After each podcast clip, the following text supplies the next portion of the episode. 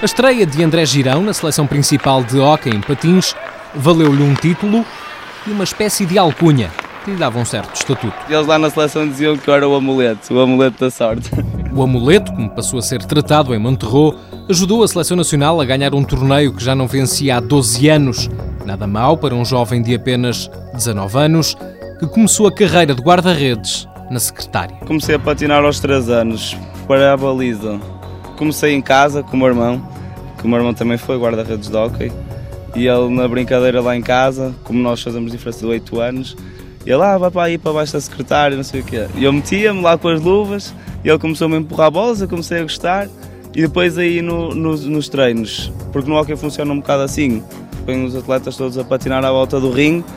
Normalmente vão os mais, os mais gorditos, que queriam ser assumidos, os mais gordos é que têm que ir para a baliza. Mas eu perguntei ao treinador se podia ir, gostei, disse que o meu irmão me treinava em casa, que mandava umas bolas que eu gostava. E começou assim, na brincadeira, comecei a ir para a baliza, pronto. Da secretária lá de casa, André Girão passou a defender uma baliza a sério no Estrela de Vigorosa e defendeu-a tão bem que ao fim de um ano estava a jogar no clube dos seus sonhos, o Futebol Clube do Porto.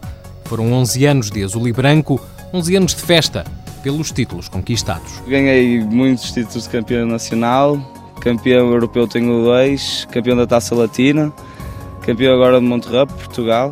Fui campeão agora também esta semana no torneio das faculdades, seleções. Basicamente são esses os títulos mais importantes, acho que são, são estes. Completa a formação nas Antas, André Girão prosseguiu a carreira em Golpilhares e os estudos na Faculdade de Motricidade Humana. Agora veste a camisola da Académica de Espinho e a da Seleção Nacional. Não estava nada à espera de ser chamado. Fiquei mesmo muito contente e acho que foi uma experiência fantástica. De resto, foi na baliza da seleção que André Girão viveu aquilo que foi até agora o jogo da sua vida. Eu gostei muito do, do jogo que fiz na Taça Latina, ganhamos a Espanha trajeiro, mas acho que inesquecível foi o jogo da final contra a Espanha em, em Campeiro, quando éramos miúdos. Foi o primeiro título campeão europeu, foi qualquer coisa, foi lindo.